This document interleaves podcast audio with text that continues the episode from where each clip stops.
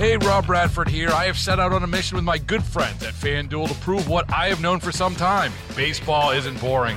Now I have a daily podcast to prove it with some of the most notable people in the baseball world screaming baseball isn't boring from the mountaintops or at least agreeing to come on our show. Players, managers, GMs, and yes, even the commissioner of baseball, Rob Manfred. It has been a constant wave of baseball's most powerful voices. So join the revolution, subscribe, and soak in Baseball Isn't Boring. Listen on your Audacy app or wherever you get your podcast. You'll be glad you did let's bring in Christen Smith. And Christen has the latest writings. This is centersquare.com. Christen breaking down the latest columns in Center Square, talking about, let's start with Josh Shapiro and calling for school vouchers, unfinished business. So I like the sound of this, Christen. What have you got today? So, uh, um, yeah, he's calling it unfinished business, uh, which is kind of, well, it's exactly what we heard over the summer mm-hmm. when the deal between Senate Republicans and Shapiro broke down to implement school vouchers. So, once again, with his most recent budget address that was earlier this month, he's saying that he's not walking away from it entirely, that he would be open to a, approving a, a different program than what fell apart last year. Um, but that requires House Democrats and Senate Republicans to get on board with the same plan. And it's unclear what that path forward might be. Yeah, and it's interesting, and you note this in your column in Center Square that Senator Tony Williams, who's a Philadelphia Democrat and obviously a huge name here, has long supported these vouchers. This is a popular program for so many parents here in Philadelphia, especially since our so called, you know, our lottery system for the charter schools and the waiting list, that system changed where you can no longer earn your way into the best schools. And so I know we're, we're following that side of the story. But Take me through the support for this and whether or not you know people believe that this is going to happen because we've got the teachers union matt bradford in montgomery county is is strongly against this voucher program a lot of people you know people in the union as far as the teachers union feel like this is anti-teachers union so what what insights are you gaining as you look at shapiro i mean i don't question that shapiro wants this but how could he get it done? Where's the pathway here? So it's a good time to review what he said last summer when he sided with school choice advocates who believe that school vouchers are an appropriate way, another way to help students who need different education options to find those options. Private school tuition, as many of us know, is it's not a simple expense, and there's a lot of families who feel that that's a better option for them than district schools where their tax money has already been going for support. And Shapiro said on the campaign trail, and again as governor up until the summer, that he agreed that there's options for all, that it's not a one size fits all educational uh, solution as we've been focused on state government wise for many years. So, come June, when Matt Bradford and House Democrats just they would not agree to the program that Shapiro had helped draft, which would have been grants to students worth up to $15,000, depending on certain factors, uh, living in the bottom 15% of school districts, which includes Philadelphia School District, um, that they would have used that money to go somewhere else. Uh, Democrats, teachers' unions argue that this is an unconstitutional diversion of taxpayer dollars, while Republicans uh, and other school choice advocates say kids shouldn't be trapped by their zip code and socioeconomic status. It's just as important to fund schools as it is to give students options that they would otherwise be closed off from yeah. based on their income or their location. So that's been the debate for close to 15, 20 years. Now we've implemented as a state other school choice initiatives such as educational tax credits Mm-hmm. That seems to be an area where Democrats and Republicans have found some middle ground. We've increased the educational tax credit program uh, by 150 million dollars in this last year, and that's you know mm-hmm. another increase over the last several years.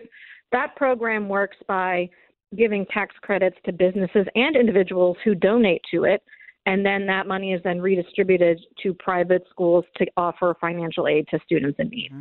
So that is a different form of it. However, school vouchers is a much more uh, controversial yeah. way of implementing uh, tuition, you know, coverage for students. And I think, as you mentioned, the teachers' unions, this for them is a step too far. And given their investment in the Democratic Party, mm-hmm. There will not be, I, I don't think, based on what we've seen in the past, or I guess it doesn't matter what I think, but based on what we've seen in the past, while Shapiro has said he's supportive, he ultimately has sided with House Democrats on what they've yeah. decided is the appropriate way forward.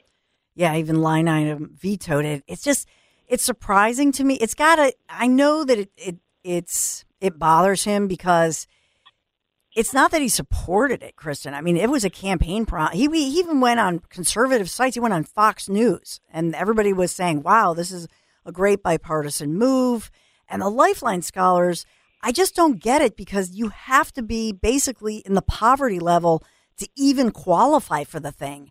So it's it's a bad look right now for Matt Bradford in Montgomery County. Quite frankly, I I just I don't get it. It certainly is uh, a difficult an argument that's become more difficult yeah. for them to defend in recent years, particularly post pandemic when we saw. Yeah how students really fell behind in the public school system. And, you know, that's not necessarily the teachers union's fault. That, you know, there's a lot of things that went into that. Mm-hmm. However, um, students are falling farther and farther behind in math and reading. The numbers are very dismal, both in the state and federally. That there's been reports of this.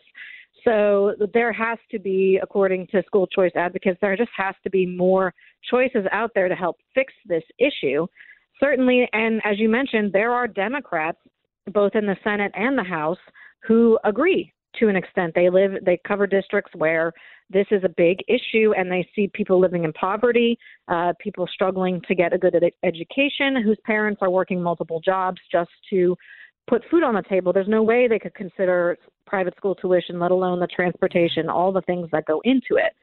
So it's it's not just a matter of taking taxpayer dollars away from the public schools, but really what else can be done for these students who are in schools with the greatest need. Yeah. Christen Smith is Pennsylvania editor for the centersquare.com uh, newswire service, also co host of Pennsylvania in Focus, a weekly podcast on America's Talking Network. And you can find her work all over Broad and Liberty, Real Clear, Washington Examiner, Pittsburgh Post Gazette. Tell me about the anti Semitic allegations, or allegations of anti Semitism, I should say, that's now striking Philadelphia's school district. I know people can read more and find you at centersquare.com, but this is concerning what you're writing about here, Christen. Certainly, this was uh, news to us. We didn't see this really reported anywhere else buried in uh, school board documents from the January 25th meeting. There were several letters from concerned residents to the school board that alleged that teachers and students were behaving in anti Semitic ways. They were espousing their beliefs, particularly related to Israel and Palestine, in the classroom, making Jewish students uncomfortable. Also, there was a Palestine teach in event that happened last month that uh, Jewish teachers alleged they were excluded from. Uh, this, so that this was brought to the board's attention. The board told the Center Square that they have received the letters. They didn't uh, specifically address any of the allegations in the letters. We spoke with the organizers of the teaching event, and they said that they weren't aware of these allegations, that they did not intentionally exclude Jewish teachers, that they did organize this event off off campus. It was not involved with the district in any way. They did confirm though that this was a way to discuss all of the views of the Palest- Palestinian and Israel conflict. They stand by their some of their assertions that uh, you know that Israel is committing genocide in Palestine and in other regions across the world. So they're they're certainly uh, sticking to what they believe is right, and they're insisting that this is not uh, something that the district is adding to their curriculum. They're not curriculum experts. However, they they also don't have any uh, response to the uh, anti-Semitic claims. Although the woman that I did speak with said that she finds those as, gre- as egregious as the um, Islamophobic uh, yeah. issues that she's been made aware of. It's it's a sin, as I say, but the fact that they they buried it and good for you and Center Square uh, Christen Smith, for finding this and shining a light on it. We certainly deserve to know about it. And hopefully, now, since you're shining a light on it, we get more reaction maybe from the new mayor, Cherelle Parker, and others to deal with this. That's just, that's terrible. Real quick here, I, I know people can find, go ahead. I was going to say, I really encourage uh, your listeners to read the story. It's very illuminating of, of, both points of view on this. It's a very difficult topic to wade into, but I think based on where you are, you're not necessarily going to be surprised by what you see, mm-hmm. except for the fact that this involved the school district, and there's now questions of where what teachers are mm-hmm. saying and explaining to students. Yeah, it's it's an incredible article. Um, you're a great writer, and as well, just real quick here, I wanted to touch on this. I've interviewed uh, State Senator Gene Yaw, who's a Republican from Williamsport, on this issue before, and you're right. You're writing that in fact he is reigniting the debate in our legislature as far as the carbon tax repeal effort has been reignited. Can you touch on that a little bit, Christen? Sure. So the carbon tax is something that the Commonwealth Court struck down back in November. Uh, for your listeners, the carbon tax is a regulation that former Governor Tom Wolf implemented that would make power producers pay for the pollution that they create, which uh, critics argue will be passed down to ratepayers as a result. In fact, several electric companies have come out and said that that's indeed what's happening. Mm-hmm. So, Senator Gene Yaw, he is the head of the Environmental Committee and Energy Committee in the Senate, and he's always been a very loud uh, critic of this program, saying that this is the worst time for our energy costs to be increasing because of inflation and other pressures going on globally.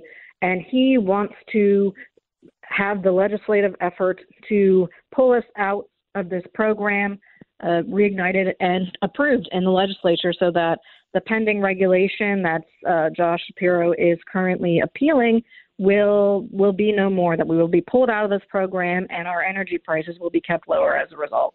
So that's a good thing. I know my PECO bill. Oh, I don't even want to say what it is. Well, listen, Christen, you're awesome. Thank you so much for just and there's so much at centersquare.com you got to read her great work. Christen Smith and Pennsylvania editor of the Center Square. Thanks, thanks so much for joining me today. Really hope you come back. Oh, I'd love to, and thank you for your kind words. Oh, thank you. Baseball is in full swing. NBA playoffs are heating up, and your NFL team is gearing up for training camp. Listen to the latest on the teams you love here on the Audacy app. The biggest sports radio stations in the country, providing unrivaled local coverage of their teams, all in one place. Exclusive interviews with players, coaches, and team executives, streaming live and always available on demand. Stay in the know with your favorite teams right here on the Audacy app. Hey, Rob Bradford here. I have set out on a mission with my good friends at FanDuel to prove what I have known for some time baseball isn't boring. Now I have a daily podcast to prove it with some of the most notable people in the baseball world, screaming baseball isn't boring from the mountaintops or at least agreeing to come on our show. Players, managers, GMs, and yes, even the commissioner of baseball, Rob Manfred. It has been a constant wave of baseball's most powerful voices. So join the revolution. Subscribe and soak in Baseball Isn't Boring. Listen on your Audacy app or wherever you get your podcast. You'll be glad you did.